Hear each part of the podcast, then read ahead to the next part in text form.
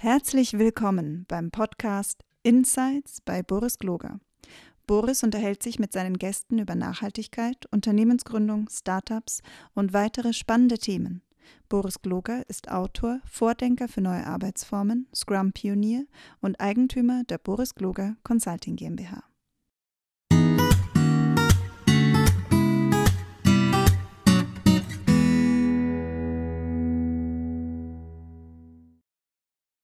Hallo und herzlich willkommen, dass ihr wieder dabei seid bei meiner kleinen Podcast-Reihe. Ich bin Boris Gloger und heute habe ich einen Professor zu Gast. Das ist nicht so häufig. Also großes, großer Trommelwirbel für einen Professor. Äh, Matthias, du bist Matthias Handrich. Ja? Genau. Professor, Entschuldigung, nein, Professor Matthias Handrich. Wahrscheinlich sogar Professor Dr. Matthias Handrich. So ist das. Davon ja. gehe ich mal aus. Also schön, dass du da bist. Danke für die Einladung. Sag mal, wer bist du denn? Äh, ja, also ich äh, bin äh, Professor seit äh, ziemlich genau dem Corona-Ausbruch. Also das heißt, sagen wir mal, seit März 2020 ähm, an der Hochschule Pforzheim, Professor für internationales Management mit äh, Schwerpunkt äh, Digital Business. Ähm, und davor war ich Manager. Also das heißt, ich habe sieben Jahre ungefähr zugebracht, sechseinhalb Jahre als Berater in unterschiedlichen Funktionen bei der Siemens AG, also Inhouse-Beratung.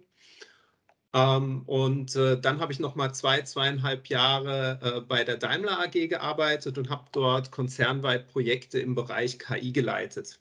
Und bei der Siemens AG war es so, sage ich jetzt mal, Schwerpunkt Innovationsmanagement, Industrie 4.0, hm, viele Marketing- und Sales-Themen auch, ähm, aber, aber querbeet. Ja. Ansonsten, ich bin äh, ja, ansässig in Stuttgart, verheiratet, habe eine zweieinhalbjährige Tochter und mein Sohn, wenn alles gut geht, der kommt dann auch auf die Welt im Mai. Ähm, ich spiele gern Tennis und äh, wenn Corona es zulässt, äh, dann reise ich natürlich auch gerne. Ähm, ja, Mal so viel zu mir und ich freue mich, dass äh, wir heute sprechen. Sag mal, Matthias, äh, für, äh, du hast gesagt, du bist jetzt Professor für internationales Management, aber wieso geht man denn aus der Wirtschaft freiwillig zurück an die Uni? Normalerweise macht man es doch umgekehrt. Ja, das ist eine gute Frage. Ähm, also ich glaube, das hat sich bei mir so ein bisschen angedeutet über einen längeren Zeitraum. Also ich habe eigentlich nie die Uni komplett losgelassen. Das heißt, ich habe immer ähm, Vorlesungen gehalten, so im, im Blog, sage ich mal, ähm, an der, an der EBS-Universität. Also dort habe ich auch promoviert und ähm, habe dann ähm, auch bei anderen Universitäten Gastvorträge gehalten, einfach weil ich, weil mir das wichtig war, ähm, aus der Praxis heraus den Studenten ähm, Einblicke zu geben über gewisse Themen, ja. Äh, einfach weil ich selbst, ich, ich habe ursprünglich mal in Mannheim studiert und das gab es dort auch, damals noch nicht so viel wie heute. Aber ähm, ich, ich, fand das immer toll, wenn dann ähm, Manager kamen und aus der Praxis erzählt haben, weil einfach Theorie und Praxis dann doch oft äh, leider ein bisschen unterschiedlich sind. Ja. Und so habe ich das irgendwie nie ganz losgelassen. Ähm, und dann habe ich ja, eine sehr interessante Option halt mit der, mit der Hochschule Pforzheim ähm, bekommen in einem Feld, was sehr spannend ist, sehr, sehr breit, aber, aber dennoch auch ähm, eben mit Fokus ähm, auf die digitalen Themen. Und ähm, das ist so, sagen wir mal, der eine Part. Und der andere Part ist, ich bin irgendwie leidenschaftlich immer noch Berater, ja. Und das habe ich auch gemerkt, als ich dann bei Daimler in der, in der Linienfunktion war dass das irgendwie zwar auch schön war, aber, aber irgendwie hat mir was gefehlt, ja. Und ähm, meine jetzige Position, die erlaubt mir auf der einen Seite jungen Menschen was beizubringen, was ich ganz toll finde und was mir auch, auch wirklich viel gibt, ja, das muss ich, muss ich sagen. Und auf der anderen Seite ähm, auch das zusätzlich noch ermöglicht, was, was ich sehr gerne mache, das ist ähm, Unternehmen zu helfen im, im Bereich ähm, digitaler Transformation ähm, oder Transformation allgemein, alle Transformationsthemen. Ähm, ja, und so war das, sage ich jetzt mal, ein, ein Prozess, an dessen Ende ich sozusagen dann vor ja, ungefähr zwei Jahren äh, an die Hochschule Pforzheim berufen wurde. Das ist ja ziemlich cool. Sag mal, ähm, jetzt, jetzt, äh, jetzt musst du mal den Professor auspacken. Was ist denn eigentlich eine digitale Transformation? Erklär uns das mal. Also ich meine, ich als Berater behaupte die ganze Zeit, dass wir als von, ähm, äh, bei Boris Kluger die digitale Transformation unterstützen und wir das machen und wir den Leuten helfen und da, da, da. Aber ist ja nicht wichtig, was ich jetzt äh, darüber denke, sondern was ist eine digitale Transformation? Wieso müssen, und zweite Anf äh, äh Frage dann gleich im Anschluss, warum müssen eigentlich mittlerweile alle Unternehmen Deutschlands und insbesondere die ganzen KMUs ähm, sich darauf einstellen, dass sie sich da transformieren müssen? Das ist ja. meine These. Du kannst ja sagen, dass es nicht stimmt, aber das wäre jetzt meine ja. These. Doch, ist, stimmt. Aber ähm, also erstmal zu dem Thema, was ist, was ist digitale Transformation? Ähm, das ist ganz spannend, weil äh, wenn du wahrscheinlich zehn verschiedene Leute fragst, dann bekommst du gegebenenfalls vielleicht fünf verschiedene Antworten, hoffentlich nicht zehn verschiedene Antworten.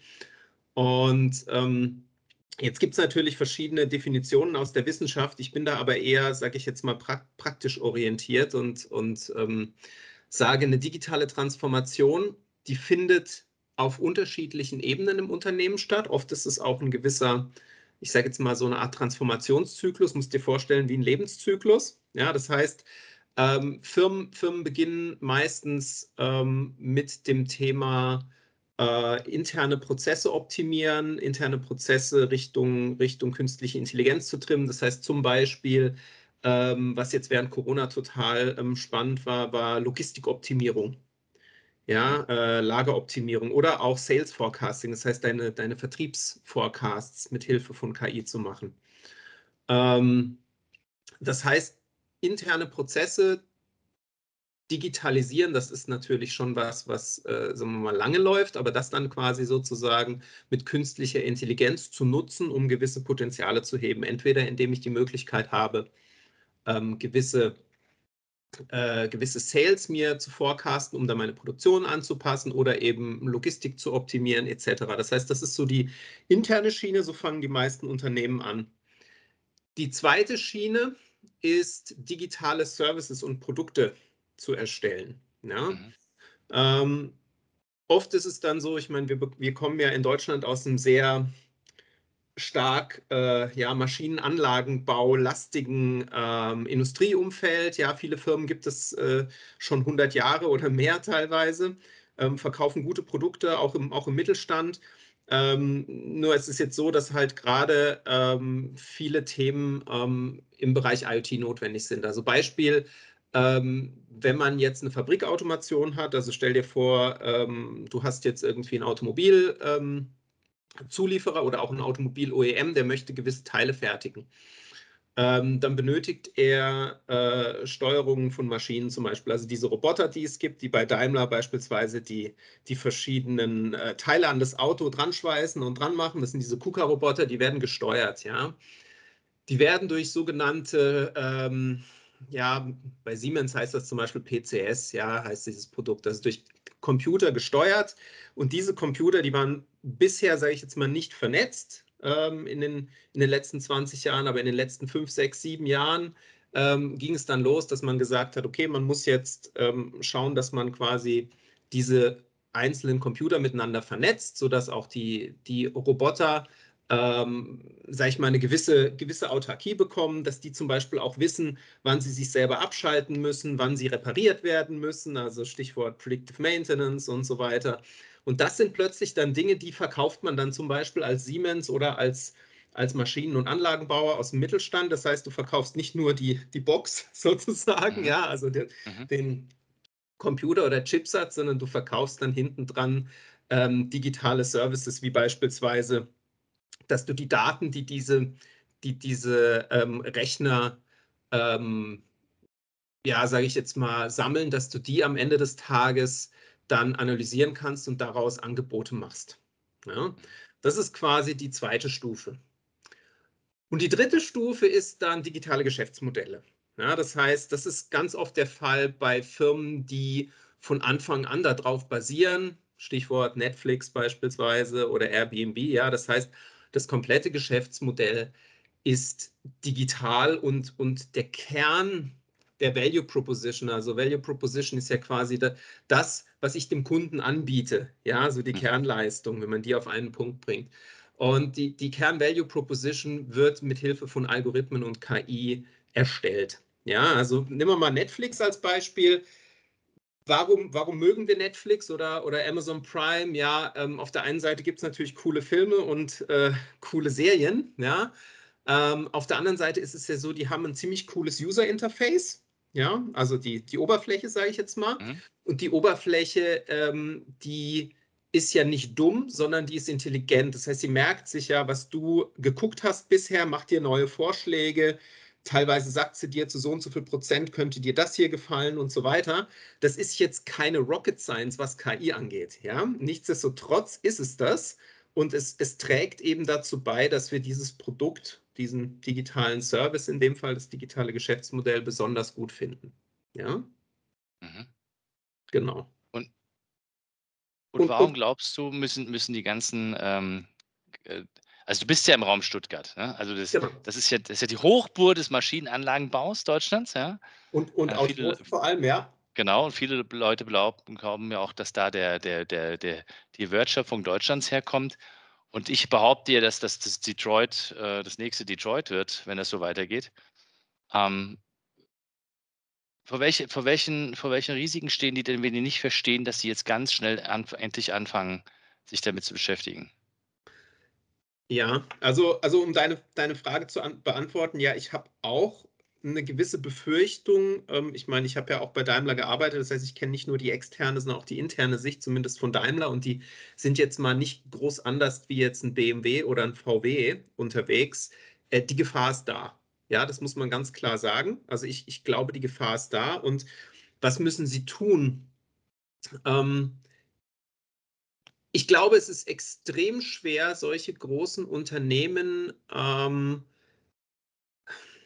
so aufzustellen, dass sie, dass sie quasi wirklich in digitalen Geschäftsmodellen denken. Ja, weil das ist das, was ich ja auch sagte, das ist die höchste Form sozusagen dann der, der digitalen Transformation in, in die Richtung geht es eben auch, auch deshalb, weil wenn du dir anguckst, Google oder, oder Apple, die haben ja vor allem sowas. Ja, klar, Apple verkauft auch noch Hardware zusätzlich, aber ähm, auch mit ihrem äh, Apple Store etc., die haben da die digitalen Geschäftsmodelle. Und wenn du dir anguckst, was sie dort für, für, äh, für einen Profit machen, für EBIT, ja, da sind, sage ich mal, die 8 bis, keine Ahnung, 12 Prozent äh, EBIT, die so ein durchschnittlicher Automobilhersteller oder guter Automobilhersteller dann macht das sind die lächerlich dagegen. Das heißt, man muss in diese Ecke kommen und ich glaube, das ganz, ganz Große, was gemacht werden müsste, ist, du müsstest, du müsstest wirklich einen radikalen Umbau Richtung Softwareunternehmen machen. Das sagen ja auch viele, auch viele CEOs wollen das ja auch.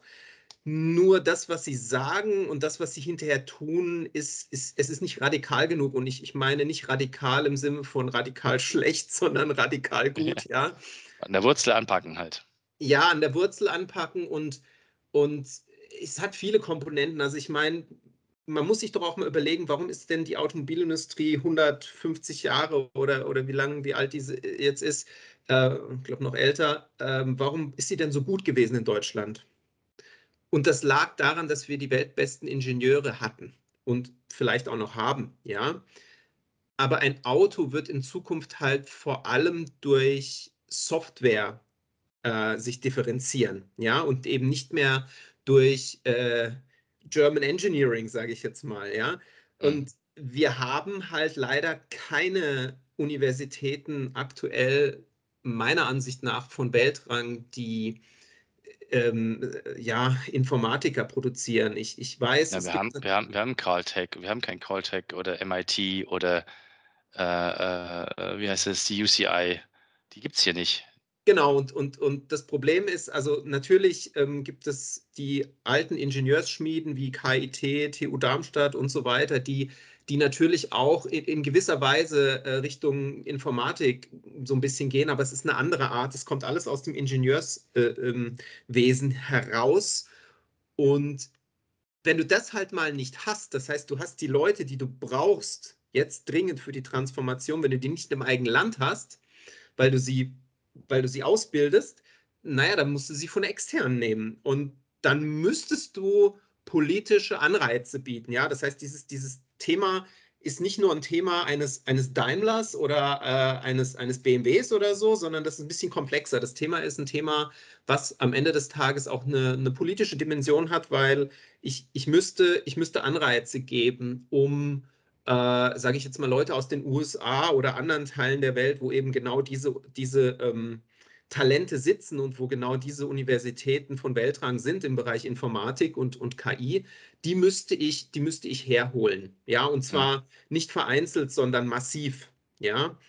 Und wir wissen ja beide, dass, sage ich jetzt mal, Deutschland, das ist ein sicheres Land und gerade in so einem Tag wie heute, da hoffe ich, weiß man das zu schätzen, ja, mit dem Einmarsch jetzt von Russland in die Ukraine. Aber am Ende des Tages ist es doch tatsächlich so, dass wir auch gewisse Unattraktivitäten im System haben. Wir sind sehr verkrustet, was Verwaltung angeht. Ähm, wir haben ähm, beim Thema digitale Infrastruktur nachzuholen. Äh, und vor allem haben wir die mit die höchsten Steuern auf der Welt. Ja, das heißt, jetzt ist die Frage, ob ich wirklich als talentierter junger Mann oder Mann oder Frau ähm, jetzt unbedingt äh, nach Deutschland äh, kommen will, um hier KI zu ähm, zu machen, ja. Und das, das müsste man angehen, ja. Ähm, Aber sag mal, das ähm, jetzt, jetzt, was könnte ich denn als Unternehmer machen? Weil wir, wir haben ja gesagt, wir sind in der digitalen Transformation. Mhm. Und du hast ja auch, ist ja auch meine Beobachtung, dass dieses Denken in radikalen Lösungen oder radikalen Wegen in Unternehmen beobachte ich in den letzten 20 Jahren, ist ja nur ganz vereinzelt passiert. Ja, auch in der agilen Welt war es ja so, da gibt es dann einen Springer-Konzern, der sagt, ich will das wirklich, ich will wirklich E-Commerce auf, also ich will meinen Verlag umbauen.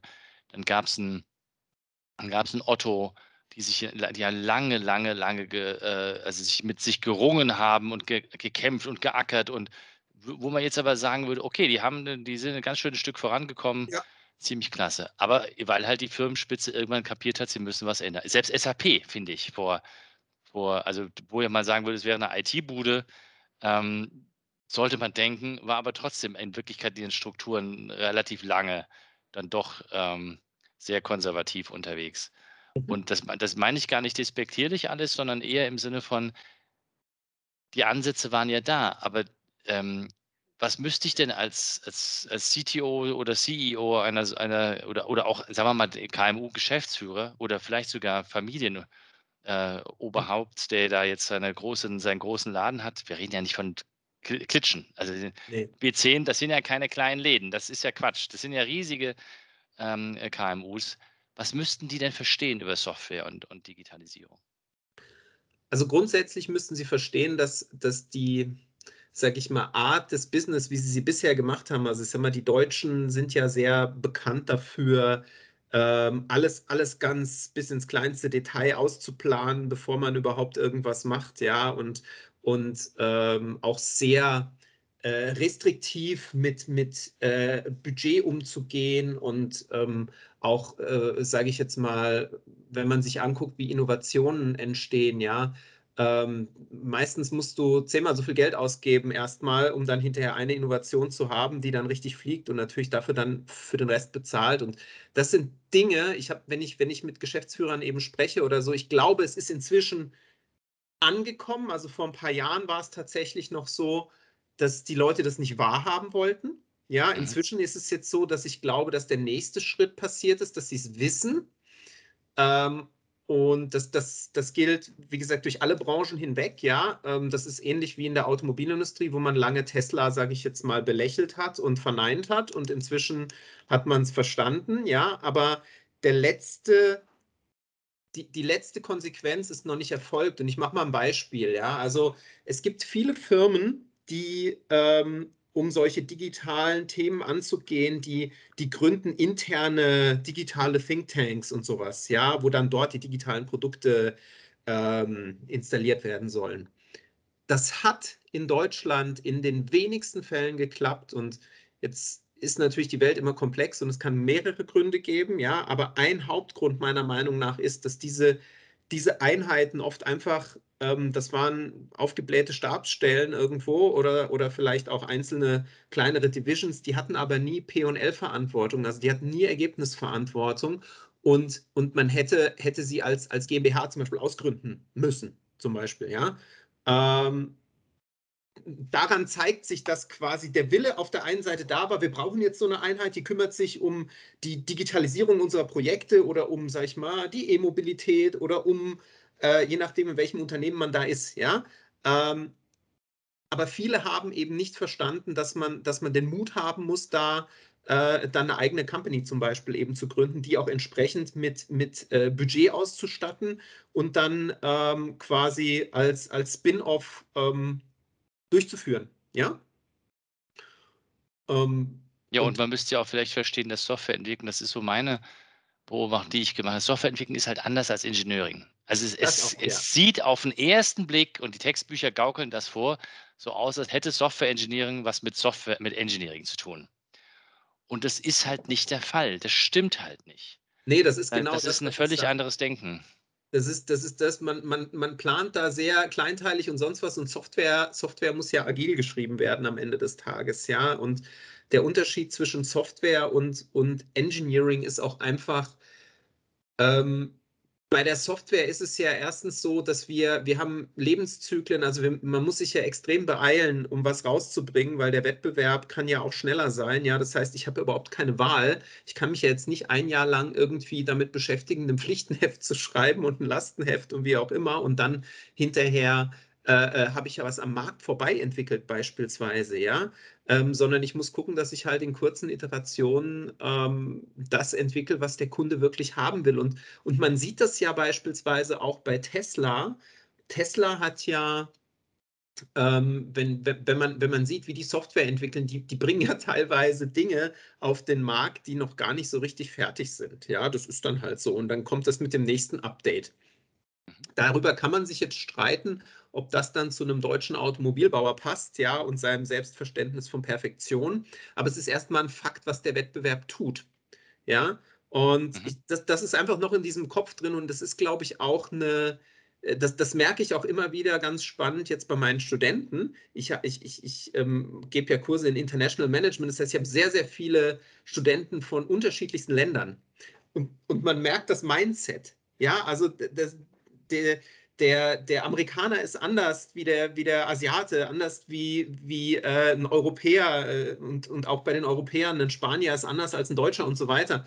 Und ähm, ich habe schon einfach gemerkt, dass natürlich arbeiten bei so großen Konzernen auch in Deutschland internationale Teams, aber es ist doch schon sehr stark von der ländlichen oder von der, von der Landesmentalität immer noch, immer noch getrieben. Ja, das heißt, was müsste man machen? Man muss auf der einen Seite muss man mutig sein, ja, man muss, man muss aber auch so ein, so ein, so ein Leadership und Cultural Change hinkriegen. Und das ist halt was, was, ähm, was oft auch natürlich belächelt wird, weil es erstmal nichts ist, was du greifen kannst. Ja, also wenn, wenn, wenn du, wenn du so ein, so ein Unternehmen bist, gerade auch, wir haben jetzt von Familienunternehmen oder so gesprochen, ja, das sind dann auch, sind dann auch ähm, Ingenieure beispielsweise und wenn die dann nichts zum Anfassen haben erstmal, ja, dann ist es natürlich schwierig. Ja, das, das gleiche gilt, by the way, auch für Software, ist leider auch nichts zum Anfassen, ja. Also ich kann, das, das, deswegen ist das, das ist einfach so ein, so ein, ähm, ein Cultural-Thema. Also für mich, für mich ist es ist dieses ganze, diese ganze digitale Transformationsgeschichte ist, wie ich schon sagte, auf der einen Seite ein, ein, ein Education-Problem, ein, ein mhm. Bildungsproblem. Es ist aber auch ein, ein Kultur-Mentalitätsproblem. Ähm, und, und innerhalb dieses Kultur-Mentalitätsproblems hast du dann Unterthemen wie eben Risikobereitschaft, wie ähm, Flexibilität, wie eben ähm, einfach, einfach auch mal nicht, nicht bis zum letzten, bis zur letzten Perfektion was durchzudefinieren, sondern einfach mal mutig sein und auf den Markt zu bringen, ja. Mal unabhängig von den ganzen, von den ganzen technischen Themen, die jetzt da dran hängen, ja. Aber ähm, würde ich jetzt an, entgegnen, ne? also angenommen, ich wäre jetzt der, der Familien, ähm, äh, Familien, ähm, Firmenbesitzer, ja, aber rennt doch also die Auto Automobilindustrie hat noch nie so viele Autos verkauft wie die wie, wie 2021 trotz Covid. Ähm, wir haben, wir machen alle Umsätze, bis der Arzt kommt. Die Auftragsbücher sind voll. Äh, wir müssen uns keine Gedanken machen. Ist das, ist, ist das nicht irgendwie merkwürdig? Ja, wir reden alle von, von den E-Autos und von Tesla und sowas und gleichzeitig werden in Deutschland gerade mal ein Prozent äh, ähm, elektrische Fahrzeuge äh, zugelassen. Also verstehst du, was ich meine? Auf der einen Mhm. Seite sagt die EU bis 2025 Abgasnorm EU, äh, ich, EU 7 heißt sie, glaube ich, Mhm. derartig hoch, dass es mit dem normalen Diesel gar nicht mehr geht. Also ich muss irgendwas anderes machen. Ja. Dann kommt der, dann kommt der Dies und sagt, hier, wir müssen jetzt E-Autos machen. Mhm. Und die Realität ist aber so, dass die Verbrenner besser weggehen als jemals zuvor, obwohl der Benzinpreis steigt. Ja. Also ist, ist das nicht auch ein Thema, wo, wo, wo man sich wahrscheinlich sagt, ja, Gott, ich habe ja ein laufendes Business, wie komme ich da wieder raus? Ja, also das, ist- das ist auch was, was man zur Ehrenrettung jetzt, äh, wenn man jetzt mal auf die Automobilindustrie fokussiert, weil das Thema digitale Transformation ist ja in jeder Branche. Äh, Ja, wir hatten Äh, es so gerade von Stuttgart und das ist genau, halt, ja, nee, nee, das passt. Also deswegen, ähm, es ist auch ein bisschen unfair, weil ich meine, Tesla ist ja angetreten vor ungefähr roundabout 20 Jahren, sage ich mal, äh, Mhm. mit rein Elektro. Ja, das heißt, die haben es in Anführungszeichen auch einfacher, ja, weil die, die haben halt ihre Elektro-Fangemeinde und die müssen sie quasi befriedigen, ja, die müssen zufrieden sein. Und jetzt, jetzt nimm mal einen BMW oder einen Volkswagen oder einen Daimler, die haben ja ihre Stammkundschaft über Jahrzehnte aufgebaut, ja. Und jetzt ist es natürlich so, dass auch aufgrund, was du gesagt hast, der EU-Regularien etc. jetzt natürlich das, das Thema E-Mobilität in den, in den Vordergrund rückt, weil man muss, muss weg von dem Verbrenner wegen der Strafzahlungen etc. Ähm, und jetzt habe ich irgendwie beides, ja. Und wenn ich jetzt, wenn ich jetzt quasi äh, dort im Management, im Top-Management bin, dann muss ich das irgendwie balancieren. Auf der einen Seite muss ich weiterhin meine, meine Verbrenner verkaufen, weil das auf der einen Seite erstmal das noch ist, was die Leute, viele Leute immer noch wollen.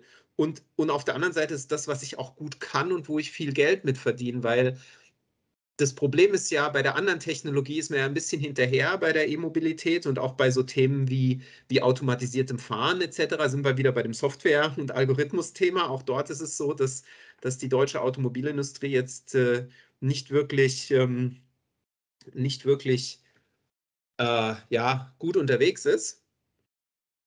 Und ähm, am Ende des Tages muss man dann, muss man dann halt gucken, ähm, wie man, wie man äh, das Geld, was man auf der einen Seite eingenommen hat, dann halt auch wieder reinvestiert. Ne? Genau, also das ist, das ist ähnlich wie bei dem Thema, äh, also nicht ähnlich, aber es ist, es ist halt auch wieder ein, ein Software-Thema und da ist es ja auch so, dass wir, dass wir da einfach ähm, in Deutschland angewiesen sind auf, man hat es ja jetzt im Handelsblatt gelesen, äh, Daimler hat mit Nvidia einen Deal gemacht und wie man da lesen konnte, war das nicht wirklich ein, super Deal. Also die Hälfte dessen, was damit verdient werden soll, geht alles an Nvidia plus Hardwarekosten. Ähm, wenn man sich da anguckt, wie normalerweise Bosch an solchen Dingen verdient, also an anderen Zulieferergeschichten, da sieht man, dass, dass sich die, die Kräfte verschieben. Also das heißt, die Machtposition der OEMs ist nicht mehr so stark gegenüber den zukünftigen Tech-Suppliern wie gegenüber den, den äh, sage ich mal, alten Suppliern wie Bosch, ja. Ähm, aber was ich, was ich mit diesem Thema, weil du ja gesagt hast, ja, okay, Verbrenner gehen weg wie warme Semmel immer noch, ja. Ähm, ich glaube, erstens hängt das natürlich vom Land ab. Ähm, aber ja, mehrheitlich ist das noch so, auch aufgrund der Tatsache, dass wir in vielen Ländern keine oder viel zu wenig Infrastruktur haben, was Ladesäulen Mhm. etc. natürlich angeht. Und man muss einfach als, als äh, etablierter Autobauer das weiterhin machen, solange man kann, weil dadurch verdient man ja das Geld, was ich dann investieren kann in solche Dinge wie automatisiertes Fahren oder E-Mobilität etc. Ja, weil dort, dort ist viel nachzuholen oder teilweise wurde schon auch nachgeholt, aber es ist sehr kapitalintensiv, ja. Ähm, und man muss, man muss einfach schauen, ähm, dass man da beide Welten und beide Kundengruppen auch be, ähm, befriedigt sozusagen. Und das ist extrem schwer. Wo du Wirklich. gerade sagst, kap kapitalintensiv, was ich immer so lustig finde, ich weiß nicht, ob das in der digitalen Transformation wird, glaube ich, eine Sache unterschätzt, dass das wahnsinnig viel Geld kosten wird. Also die, ähm, ich habe das früher vor zehn Jahren, als wir mit äh, großen Unternehmen gearbeitet haben, die haben gesagt, ja, ja, wir wollen so ähnlich einen Webshop bauen wie Amazon oder wir wollen, keine Ahnung, so, so coole Software machen wie Google oder wir wollen was auch immer, ja, oder Microsoft. Und was ich immer dann gesagt habe, ist, sag mal, ist euch eigentlich klar, wie viele Entwickler dort sitzen und das bauen? Also wie viele Entwickler einen Uber hat oder wie viele Entwickler einen Tesla hat? ja. Ähm, oder das, das JP Morgan, das wo die, die eine der, der, der äh, profitabelsten Banken weltweit war sie, glaube ich, letztes Jahr oder vorletztes Jahr. Also irgendwo da. Also in, unter den ersten dreien auf jeden Fall war JP Morgan. Die haben halt 40.000 Entwickler, die für sie arbeiten, in-house. Nicht irgendwie zugekauft, sondern in-house. Ja. Und ich glaube, das unterschätzt unsere ähm, deutsche Industrie völlig, ja, dass, dass, dass die digitale Transformation einfach bedeutet, ich brauche einen völlig anderen Stamm an, an, an äh, Kollegen, die dort mitarbeiten, oder? Genau, du brauchst das und du, und dann bin ich wieder bei meinem Punkt, du, es ist ja nicht nur die Anzahl der Kollegen, sondern auch, wie gut ausgebildet jeder Einzelne ist. Und man hat jetzt halt lange versucht, Ingenieure in diese Rolle zu drücken, ja, und das funktioniert halt nur begrenzt. Ich will nicht sagen, dass es nicht äh, gar nicht funktioniert, aber wenn man halt äh, eben international, ähm, sage ich jetzt mal, gerade bei dem Thema zum Beispiel automatisiertes Fahren international ähm, kompetitiv sein will, ja, ähm, dann, dann, sieht man, dass, dass, sowohl BMW als auch VW als auch Daimler, die, die haben es nicht geschafft. Da gab es ja in den letzten Jahren Projekte zum automatisierten Fahren, ja, oft, oft ja. Mit verschiedenen Joint Ventures und so weiter und Kooperationen. Und man hat aber einfach gesehen, dass das nicht funktioniert, ja, und ähm, auch hier wieder, die Welt ist natürlich komplex. Es gibt nicht nur einen Grund, warum es nicht funktioniert, aber meiner Meinung nach ist, ist ein Hauptgrund einfach, dass, dass man nicht die notwendigen Leute einmal in der Zahl, wie du sagtest, hat und auf der anderen Seite auch auf dem Skill-Level. Ja, weil man sie eben, eben hier in Deutschland nicht hat und weil man die internationalen Top-Leute mit, sage ich mal, dem Gehalt, was man dann bezahlen will, ja, das ist ein anderes Thema, ne? Minus den Steuern. Ja, aber, aber das ist ja so. Ich meine, da gibt es ja so. Gäbe sie schon, ne? Kannst du aus den USA holen, dann, dann, musst du hin Geld hinlegen. Genau, aber das ist ja genau der Punkt. Also, wenn man sich mal anguckt, was so Tech-Konzerne im Durchschnitt bezahlen, das ist krass. Hast du, hast du eine Zahl für uns? Gibt es da Studien oder, oder äh, Also gibt Studien, ich weiß jetzt nicht Zahlen? auswendig, aber ich habe mal, also ich bin mir ziemlich sicher, dass da, dass da so die, die schlechtesten in Anführungszeichen sechsstellig sind, ja. Und, und Ja. das ist natürlich eine ganz andere Nummer, ähm, wie was wir haben, ja. Ich meine, das hat natürlich auch einen gewissen Grund. In den USA hast du Hire und Fire und du hast nicht so einen Sozialstaat, ja. Das, das macht es natürlich Unternehmen einfacher, hohe Gehälter zu bezahlen, weil wenn du nicht performst, bist du halt weg, ja. Ja, klar. Ähm, das ist Aber natürlich. es ist auch klar, ich meine, wenn man, wenn man in Palo Alto ist, man kriegt keine Hütte unter einer Million und allein die, alleine die, die jährlichen Steuern für, das, für die Hütte sind so hoch, da musst du mal ein richtiges Jahresgehalt hinlegen. Also, weil die haben, Ja. glaube ich, 20 Prozent Grundsteuer einmal im Jahr. Also, da, da, Genau, ja, da das muss schon viel Geld verdienen.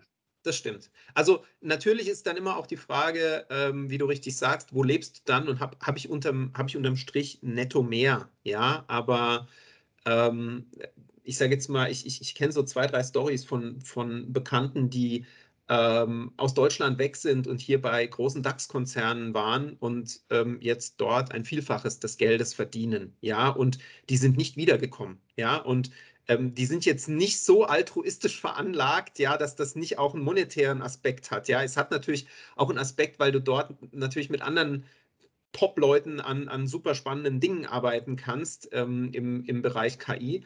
Ähm, aber es hat natürlich, es hat natürlich auch einen monetäres, äh, monetären Effekt, ja. Und, und die Kombination schon aus einem niedrigeren Gehaltsniveau mit dem, was ich eben schon an, ansprach, sehr hohen Steuern und Abgabenlast in Deutschland, macht es halt jetzt nicht unbedingt für die allergrößten Talente so attraktiv.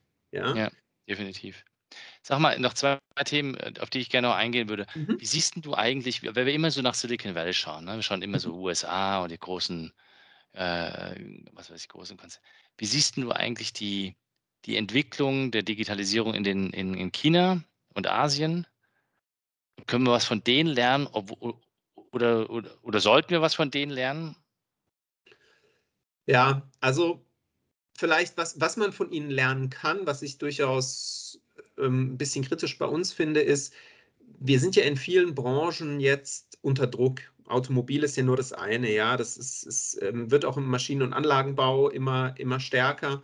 Ähm, und es gibt auch andere Branchen, die im Bereich Digitalisierung international unter Druck sind. Und äh, sagen wir mal, die allgemeine Bevölkerung ist dann schon im Moment unterwegs, dass man vielleicht eine, eine 30-Stunden-Woche gerne einführt und, und so, ja. Und ähm, gerade auch im Hinblick, sage ich mal, auf die sehr alternde Bevölkerung in Deutschland insbesondere, aber das betrifft auch ähm, andere, andere europäische Staaten, halte ich sowas für schwierig. Also ich, ich will nicht jedem absprechen, dass es natürlich toll wäre, so eine Work-Life-Balance zu haben. Ja, da brauchen wir nicht drüber reden. Aber wenn wir jetzt darüber reden, wie wir wie wir unsere Wettbewerbsfähigkeit wieder verbessern können, ja, und, und wieder ähm, irgendwo Made in Germany richtig vorne mitspielen können, dann muss es eigentlich fast in die andere Richtung gehen. Und wenn man sieht, wie, wie die sechs Tage die Woche arbeiten, die Chinesen, ja, ich meine, ich erinnere mich, ich bin früher auch noch samstags zur Schule gegangen und früher haben auch die Leute samstags gearbeitet, ne? Also ähm, das war auch in Deutschland mal so, ja, und ich glaube, ich glaube, das ist ein Thema, was wir, was wir uns abschneiden können. In, in dem Sinne, ich glaube halt, dass, dass unser Wohlstand, dass wir an einem Punkt angekommen sind, wo es, wo es dem Durchschnitt so gut geht, dass, dass die Notwendigkeit dessen nicht da ist. Ja? Und in China ist es anders. Die sind gerade im, im Hochkommen sozusagen, gerade die Mittelschicht und die, die sind hungrig, ja, die beißen. Und dieser, das ist wie im Sport, ja, wenn ich, wenn ich, äh, sage ich jetzt mal, immer alles gewonnen habe, habe ich vielleicht nicht mehr so den richtigen Biss. Ja, und die anderen, die irgendwie gerade dabei sind, hochzukommen, die, die beißen halt ein bisschen stärker und sind ein bisschen motivierter. Also, das heißt, diese Motivation ist mit Sicherheit ein Thema, was ich, was ich sehen würde ja, mhm. ähm, wo wir nicht meiner Meinung nach unbedingt uns ein Beispiel nehmen sollten, ist an dieser Überwachungsstaatgeschichte und vor allem an dem Thema klar. Datenschutz. Ja, das ist klar. Ja. Ähm, ansonsten, die haben natürlich auch gerade was KI angeht, es ist ein Rennen zwischen USA und China im Moment und es ist nicht mhm. klar, wer es gewinnt. Ja, einfach aufgrund der Tatsache, dass, dass du so viele Menschen in China hast. Ja, das ist ja auch ein, ein Zahlenspiel einfach. Ja, und die sind, die sind inzwischen sehr gut ausgebildet. Das heißt, hier wieder das Thema Bildung, sehr wichtig. Ja, ähm, und die haben auch wirklich eigene, eigene gute Unis inzwischen. Also die haben in den letzten 20, 30 Jahren da extrem viel gemacht. Ja, das, das muss man sagen. Und ähm, ja, was sollte man sich sonst noch, was sollte man sich sonst noch abgucken? Ähm, ich glaube einfach, wir müssen, wir müssen mutiger werden, wir müssen ähm, verstehen eben, wie Software funktioniert nach wie vor, ja. Ähm, und ich glaube, wir sollten jetzt damit anfangen, auch wenn es dann erst in 20 Jahren wahrscheinlich Früchte trägt, die Bildungslandschaft umzubauen. Also vielleicht einfach ein, ein ich habe es ja vorhin schon erwähnt, aber es ist einfach so ein, so ein Thema, was mir am Herzen liegt. Und gerade als Professor bin ich natürlich da schon auch irgendwie näher dran. Ich kriege auch in der Schule mit, also von, von, von, von Kollegen, wo, wo Freunde zum Beispiel Lehrer sind oder Freunde von mir auch, wenn man dann merkt, dass ähm, Informatik immer noch ein Wahlfach irgendwo nur im Gymnasium ist und in der neunten Klasse oder so, und dann, dann siehst du, wie in anderen Ländern, sage ich mal, der Lehrplan im 21. Jahrhundert angekommen ist und bei uns halt noch nicht, das macht mich doch schon irgendwie ein bisschen traurig und, und ein bisschen auch... Ähm, ja, da, ich will jetzt nicht sagen, ich habe den Mut verloren, aber das, da, da muss was passieren, ja. Also das. Ja, ja, ähm, klar, Information, Informatik oder, oder wie man programmiert und sowas, das gehört eigentlich als Grundvoraussetzung, genauso wie Englisch. Ja. Spätestens in die Grundschule mittlerweile. Ja, die, genau. die Chinesen machen das. Also die, ja. da können die Kinder mit, mit sieben programmieren und da spricht auch nichts dagegen. Und wir haben immer noch die Bildungsbürger, die sagen, ich darf mein Kind mit, mit sieben Jahren nicht an ein iPad ranlassen. Ja, genau. Warum? Ja, ja. Das, ist, das passt nicht zusammen. Nee, das passt nicht. Und, und das ist auch so ein bisschen das, was mich motiviert. Ich weiß, ich habe dann natürlich schon Erwachsene da sitzen, ja, die natürlich dann in gewisser Weise, und das merkt man tatsächlich, einfach ein, ein, ein Defizit gegenüber Leuten in anderen Ländern dann schon auch haben in dem Bereich, aber ich versuche halt das zu tun, was ich kann. Das heißt, in meinen Managementkursen, ich habe ich hab Wahlfächer im Bereich Data Science, wo die dann programmieren müssen mit R und Python, ja, weil die Manager der Zukunft müssen selbst wenn sie nicht selber programmieren, wenn sie die Projekte leiten, dann müssen sie in der Lage sein, ja, sie müssen wirklich in der Lage sein zu verstehen, was ihre, ihre Data Scientists und ihre Programmierer machen. Ja, und dafür muss ich es mal selber gemacht haben, zumindest, zumindest im Ansatz. Ja, und, und das ist was, was mich motiviert, ja, ähm, was, was ich, wie gesagt, versuche zu tun. Ähm, und so einen kleinen Beitrag zu leisten. Ja, aber wir müssen das eigentlich viel, viel, viel, viel größer angehen. Ja, also dann lass uns doch noch ein paar Minuten über das Thema künstliche Intelligenz an sich sprechen. Wo geht mhm. denn das hin? Also, ähm, du hast vorhin erzählt, eine Transformation muss diese drei Ebenen machen. Und künstliche Intelligenz ist ja momentan einmal, was weiß ich, hast du, hast du vorhin erzählt, äh, ein Stück weit ähm, äh, Predicted Forecasting zu machen. Aber ah, das, auch ist aber, das ist aber sehr, ne? also. Ja, ich sag ja, ne? das ist aber, ich sag ja, das ist noch nix eigentlich, mhm. bis hin zu, oder, oder noch weniger sind die, sind die, sind die Sternchen bei Amazon. Ähm, und äh, war der Anfang, aber immerhin. Ne? Und, Und, und heute bist du ja schon bei Geschichten wie AlphaGo, äh, die dann äh, die Großmeister da schlagen. Und wie ich jetzt gelernt habe, die bei diesem Spiel ähm, 3 Millionen Euro Dollar Energiekosten verbraten haben. So viel braucht die KI. Ja. Aber äh, das ist echt, das ist eine heftige Anzahl. Ja, das Spiel ja, hat 3 ja. Millionen Dollar gekostet. Nur die Energiekosten. Das ähm, äh, ja, das hat er, das hat er in Kohlenhydrate nicht essen müssen, damit er damit spielen kann. Ja. Aber ähm, kannst du das Spektrum ein bisschen erklären, mhm. ja. was, was es da so gibt? Also also das, was, was sage ich jetzt mal so im Managementbereich aktuell unter KI äh, in vielen Bereichen verstanden wird, jetzt mal mit Ausnahme von dem, was, was äh, so Tech-Companies wie Google und sowas machen, das ist oft, ähm, früher hätte man gesagt, das ist Statistik. Ja, also das, das klingt jetzt ein bisschen blöd oder vielleicht hätte man auch gesagt Business, Business Analytics oder Business Process Engineering oder so. Also mhm. das, das, das ist quasi, da, da, arbeitest du mit Regressionen beispielsweise, um eben so einen Sales Forecast zu machen. Nichtsdestotrotz ähm, hat das ja seine Berechtigung und es, es, es hat ähm, Erfolge, betriebswirtschaftliche. Ja, das, so fängt das jetzt an. Wo geht's hin? Ähm, also ich bin, ich bin davon überzeugt, dass wir äh, immer mehr Richtung ähm, Database Decision Making gehen. Das heißt quasi, dass Manager ähm, Tools an die Hand bekommen, die ihnen für gewisse Fragestellungen ähm, Vorschläge machen. Ja?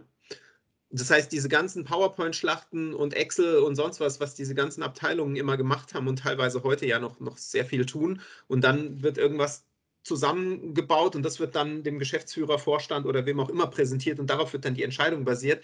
Das, das wird es dann nicht mehr geben, sondern ähm, es, es wird sozusagen ähm, mit Hilfe des Tools werden Vorschläge gemacht und natürlich entscheiden dann die Manager. Also ich, ich glaube nicht an ein System, zumindest nicht in, in naher Zukunft, ferne Zukunft weiß keiner, aber ich, ich glaube nicht, dass in den nächsten 10, 20 Jahren es ein System geben wird, ähm, was ein Unternehmen komplett autark führt, sondern ähm, es wird immer für bestimmte Bereiche dann auch äh, Tools und, und künstliche Intelligenzen geben. Wie gesagt, für einen Logistikbereich, einen Marketingbereich oder für die Fabrikautomation im IoT-Umfeld und so weiter. Und die werden, die werden eben ähm, die Manager unterstützen. Das wird dazu führen, dass, dass man noch einen, einen stärkeren Effizienzgewinn haben wird, wird auch dazu führen, dass zum ersten Mal in der Geschichte nicht äh, Blue, sondern White-Color-Worker äh, nicht mehr gebraucht werden. Das heißt, äh, teilweise auch studierte Leute.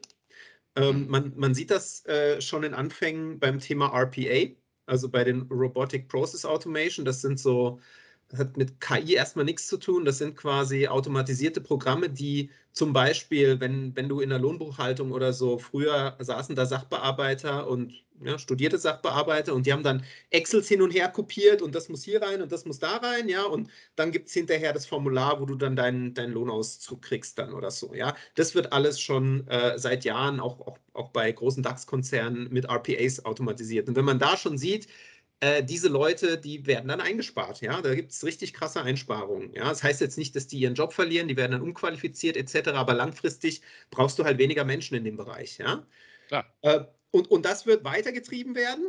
Also das, das wird auch eben Richtung, Richtung eben diese Thematiken gehen, wo ich sagte, das ist dann nicht nur eine stupide Geschichte, sondern diese Abteilungen, die zum Beispiel ähm, ähm, Sales-Strategien und sonst was gemacht haben und dafür operativ beispielsweise gewisse, äh, gewisse Analysen und sowas gefahren haben, das macht die KI alles dann. Ja? Ähm, ich denke, wo wir aufpassen müssen, ist, und das ist ein ganz wichtiges Thema, äh, man muss immer aufpassen, was ist der Unterschied zwischen äh, Korrelation und Kausalität. Das sage ich auch meinen Studenten immer. Ähm, ist eigentlich ein No-Brainer in Statistik, was man am Anfang lernt, aber also eine Korrelation heißt ja nur, dass es zwischen zwei äh, Dingen, zwei Variablen einen Zusammenhang gibt. Ja? Ähm, und eine Kausalität ist ja, das eine äh, ist sozusagen ähm, verantwortlich für das andere. Ja, das heißt, da ist ein, ist ein kausaler Zusammenhang da. Und wenn man wirklich Richtung Database Decision Making gehen will, dann muss man kausale Zusammenhänge haben. Und die aktuellen KI-Tools, viele von denen, die laufen noch mit Korrelationen. Ja, also das heißt, man muss dann Richtung Uplift Modeling, Causal Machine Learning und sowas denken. Da gibt es schon Ansätze, es ist sehr rechenintensiv. Aber ich glaube, man wird relativ bald merken, dass diese, dass diese äh, Propensity Models, wie die so schön heißen, dass die im Bereich äh, Database Decision Making äh, ihre Grenzen haben. Und, und ähm, wenn man nicht wirklich weiß, was ist Ursache und was ist Wirkung, dann kannst du ein echtes Problem bekommen. Ja, und ich glaube, wir werden auch so ein bisschen diese, diese erste Euphorie, die ist teilweise jetzt schon, je nachdem, in welcher Branche du guckst, ist jetzt schon ein bisschen abgeklungen, was äh, KI-Unterstützung angeht. Und ich denke, das wird sich noch ein bisschen weiter abkühlen, bis wir dann wieder ähm, ein Thema haben, wo wir sagen, okay, ähm, jetzt haben wir neue Modelle, die eben Kausalität auch immer mit drin haben. Und, und jetzt kommt noch ein wichtiger Punkt, wenn du jetzt Manager bist und du hast ein Tool, was dir eine, eine, was dir eine Entscheidung Sag, mach das bitte. Ja? Machst du das dann einfach oder willst du wissen, wie dieses Tool das, äh, sage ich jetzt mal, sich überlegt hat?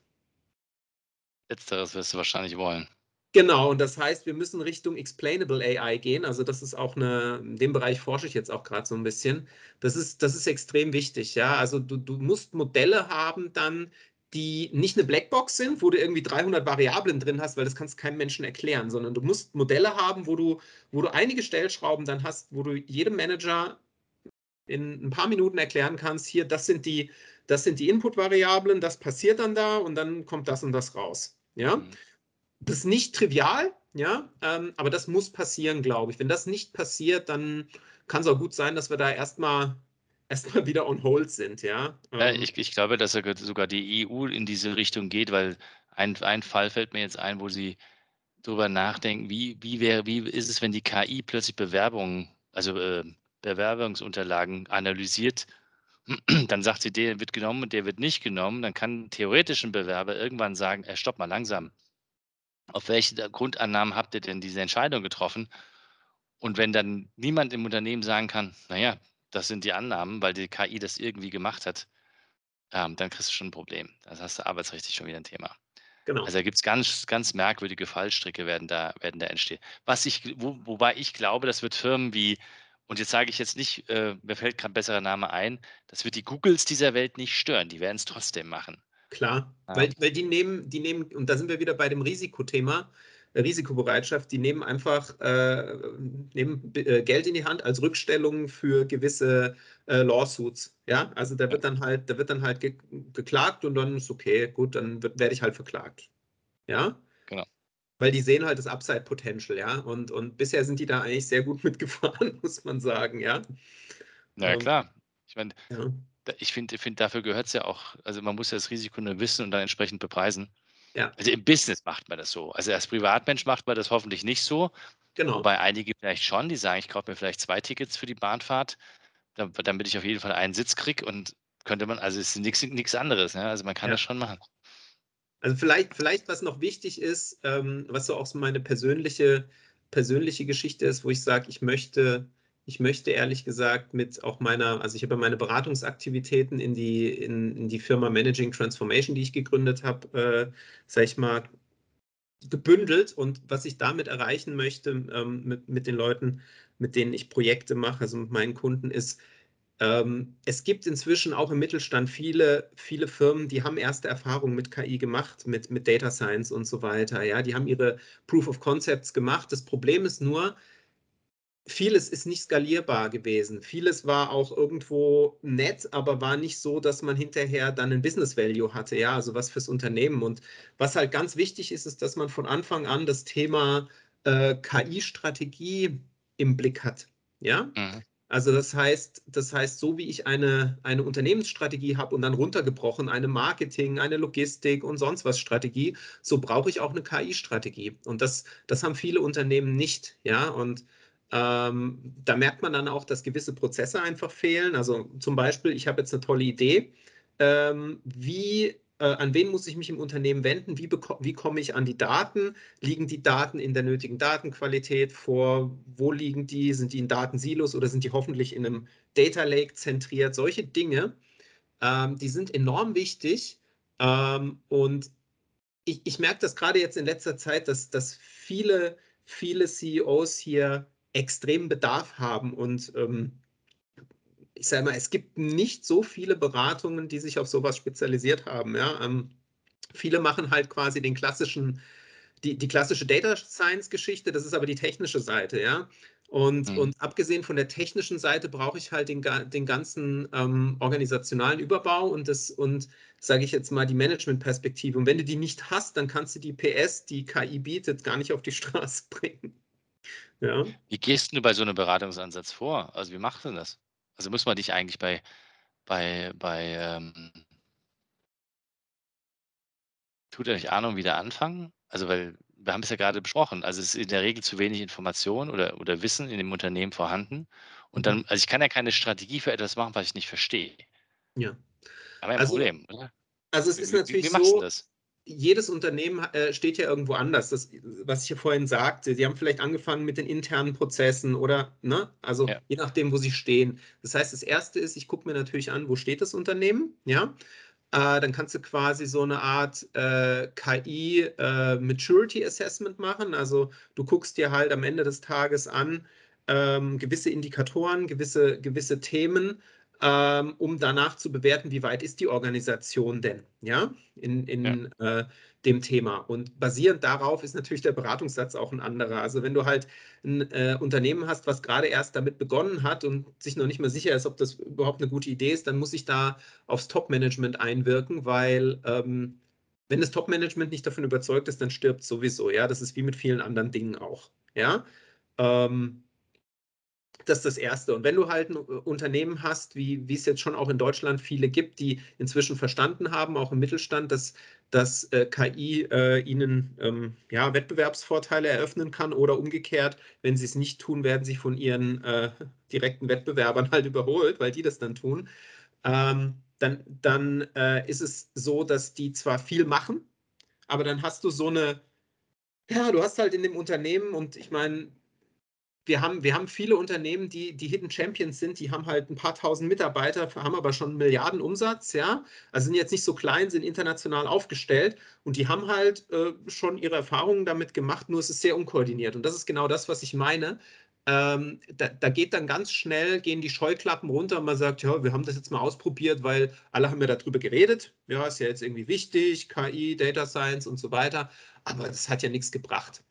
Ja? Ja, klar. Und, ja, und ja. das, das ist so das, ähm, was halt, was halt wirklich extrem wichtig ist, dass man, dass man hier dieses Thema, dieses Thema äh, äh rangeht. Und das ist dasselbe wie jetzt, ich meine, das ist ja bei, bei dir auch nichts anderes mit dem Thema Agilität, was im Übrigen natürlich zusammengehört. Ne? Also die ganzen KI-Projekte sind ja, sind ja Softwareprojekte äh, und Softwareprojekte sollten, wenn möglich, agil gesteuert werden, ja.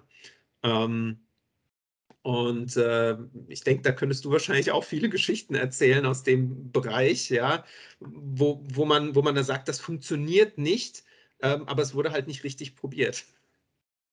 Ja, ich, wobei ich heute mittlerweile ähm, das, das, das, Wort richtig nicht mal mehr benutzen würde, sondern es, es wird zu früh aufgegeben. Ne, es wird, genau, es wird, es, wird, es wird zu früh aufgegeben, ne? weil äh, es ist so ähnlich wie beim Fahrradfahren. Du bist einmal ohne Stützräder gefahren, bist umgefallen und wenn du dann sagst, ich fahre nie wieder, wird schwierig.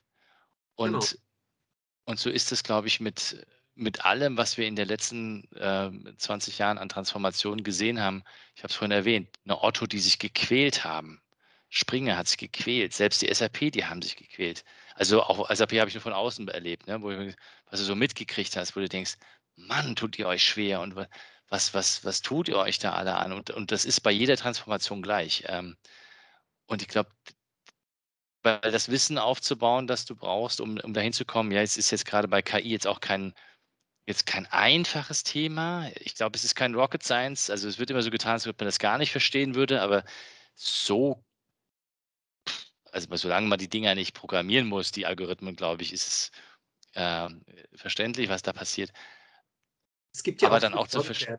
Ne? Also, ah, ja, klar. Ja, also wir, wir, gehen auch, äh, vielleicht das auch noch dazu, wo geht die KI hin, hast du ja vorhin gefragt. Ähm, ja. Es wird immer mehr dazu äh, übergehen, dass wir irgendwann objektorientierte ähm, Programmierung haben. Das heißt, ähm, so wie man früher ja Programmiersprachen auch nur gecodet hat oder wenn ich mich erinnere, Homepages früher, ne, das war ja auch alles, das musste mhm. gecodet werden und heute kann das jeder machen, der hat, der, der null Ahnung hat vom Programmieren. Da gibt es Baukästen und dann ziehe ich das hier hin und dahin, so ein bisschen wie PowerPoint, sage ich mal, ja. Und dann habe ich meine Homepage fertig und genau in die Richtung wird meiner Meinung nach auch ähm, das, das Thema KI gehen. Ja, es wird natürlich immer noch Spezialanwendungen geben, wo du, sage ich jetzt mal, die, die Profis brauchst, das ist klar. Ähm, aber es wird dann schon auch so sein, dass, denke ich, in Zukunft Manager auf, sage ich mal, einem, einem, äh, die, die, die eine Fachkarriere machen, ähm, dass die dann vielleicht auch äh, einen Teil der Data Science äh, ähm, ja, Funktionen mit übernehmen. Ja. Ja, glaube ich auch stark. Ge geht auch nicht anders, weil du kannst nicht jedes Mal einen super teuren Entwickler, der dich eine Million im Jahr kostet, benutzen. Genau. Äh, um irgend so eine, so eine kurze Abfrage zu machen oder sowas, ne, weil du mal was wissen willst. Genau, also das ist, und das ist übrigens auch was, also es gibt ja da schon erste, erste Programme, ja, wie Nime zum Beispiel oder, oder auch, ähm, ja, das ist jetzt ein, ein bekanntes. Ähm, da, da, am Ende des Tages äh, werde ich auch versuchen und habe jetzt auch schon angefangen, sowas in meine Vorlesungen einzubauen, beziehungsweise bin ich am Konzipieren einer extra Vorlesung, wo dann Studenten eben äh, ein digitales Geschäftsmodell entwickeln müssen, erstmal konzeptionell und dann müssen sie es umsetzen. Ja, mhm. mit, mit eben objektorientierter äh, Programmierung, ja, im, im Bereich Data Science. Und das ist, das ist was, was ich auch, auch wieder als, als meine Mission so ein bisschen sehe, ja, dass, dass die Leute da tatsächlich äh, äh heiß gemacht werden drauf. Und das Spannende ist, ich habe gemerkt, die Leute fangen dann an, dafür zu brennen. Also nicht alle natürlich, das ist schon klar, aber, aber ich, ich habe es mir so nicht vorgestellt. Also da kamen dann auch irgendwie Feedbacks. Ich habe jetzt auch schon erste Studenten, die, die tatsächlich mir irgendwie ähm, ein paar Semester, also ich bin ja erst seit, seit äh, zwei Jahren jetzt dabei, aber die, die jetzt irgendwie ein, ein halbes, dreiviertel Jahr im Job sind und sagen, ja, wegen Ihnen habe ich mich jetzt im Bereich Data Science beworben und äh, jetzt äh, äh brenne ich dafür und mache das. Und genau das, das ist wichtig, ja, dass wir mehr solche Leute bekommen. Ja, mhm. also das, das ist schon was, was ich extrem wichtig finde. Das heißt, auf der einen Seite, auf der, auf der Education-Seite, auf der anderen Seite müssen wir halt den Unternehmen auch einfach helfen. Ja. Genau, deswegen nochmal zum Abschluss. Was würdest du denn ähm, einem Unternehmer, der das jetzt hier gehört hat und gesagt hat, okay, der Matthias hat äh, jetzt mehr oder weniger eindringlich geraten, dass ich mich mit KI beschäftige. was würdest du denn dem jetzt raten? Was sollte der als nächstes tun? Also was natürlich, was natürlich immer äh, gut ist, ist ähm, erstmal zu lesen. Ich möchte jetzt hier auch keine Buchwerbung für irgendwas machen. Das heißt, muss sich jeder selber überlegen, was er liest. Ja, aber es gibt gute Bücher, die in das Thema einführen. Ähm, das ist das eine. Ähm, man kann natürlich auch äh, entsprechende Online-Kurse mal sich angucken. Ja, das, das, das geht auch relativ äh, zügig. Das heißt, erstmal sich selber mit dem Thema beschäftigen. Ja, und dann gegebenenfalls sich natürlich schon auch ähm, die ein oder andere Hilfe zu holen. Ja, also gerade am Anfang, das ist wie mit, mit anderen neuen Themen, ähm, da muss ich von extern Hilfe holen, ja, wie, wie wenn ähm, die ganze agile Welle, ja, als sie vor, vor, weiß ich nicht, wann ist die losgetreten, 10, 20 Jahren, irgendwie sowas, ja, das haben die Unternehmen ja auch nicht alleine äh, geschafft, ja, sondern die haben auch Hilfe gebraucht. Und und in diese, in diese Richtung geht es da auch. Ja? Ähm, aber erstmal Selbststudium, damit ich auch so ein bisschen, bisschen bewerten kann, ja, was, wenn ich dann jemanden reinhole, was der mir da erzählt, ja, weil also das ist meiner Meinung nach, gibt es auch Leute, die halt gleich jemanden einfach reinholen und wenn ich dann null Ahnung von dem Thema habe, dann kann es halt auch sein, dass ich mir den falschen hole. Ja. ja. Ähm, also deswegen erstmal Selbststudium, ähm, sich informieren und dann Hilfe holen. Und dann ruft man bei dir an. Kann man ja, äh, kann auch andere anrufen. nee, das ist schon okay. Das, das, passt schon. Matthias, ich, vielen, vielen Dank für deine Zeit. Hat mir viel Spaß gemacht, habe wieder viel gelernt. Mir auch, ja. Das war jetzt so ein, ein kompletter Ritt. Ne? Ich bin mal gespannt. Äh, hoffentlich war das jetzt auch alles halbwegs verständlich. Ähm, ich mache mache nicht so oft Podcasts, aber ich hoffe, dass es halbwegs okay war. Ja, war super. Und äh, wie gesagt, zur Not kann man ja bei dir anrufen und fragen, so ob du mal, äh, wirst du wahrscheinlich machen, Einführungsvorträge für Unternehmen und sowas. Klar, natürlich. Natürlich. Kann super. man auch auf meiner Homepage Managing Transformation natürlich angucken, was ich so mache. Ja, werden wir eh dann unten in den Shownotes verlinken und dann findet man dich. Super. Tausend Dank, lieber Matthias. Bis zum nächsten Mal. Gerne. Mach's gut. Ciao. Ciao. Diese und weitere Podcast-Folgen findest du auf Spotify, Apple Podcasts, YouTube und natürlich auf der Website www.insights bei borisgloger.com. Boris Gloger Consulting ist deine agile Strategieberatung. Besuch uns auf der Website www.borisgloger.com.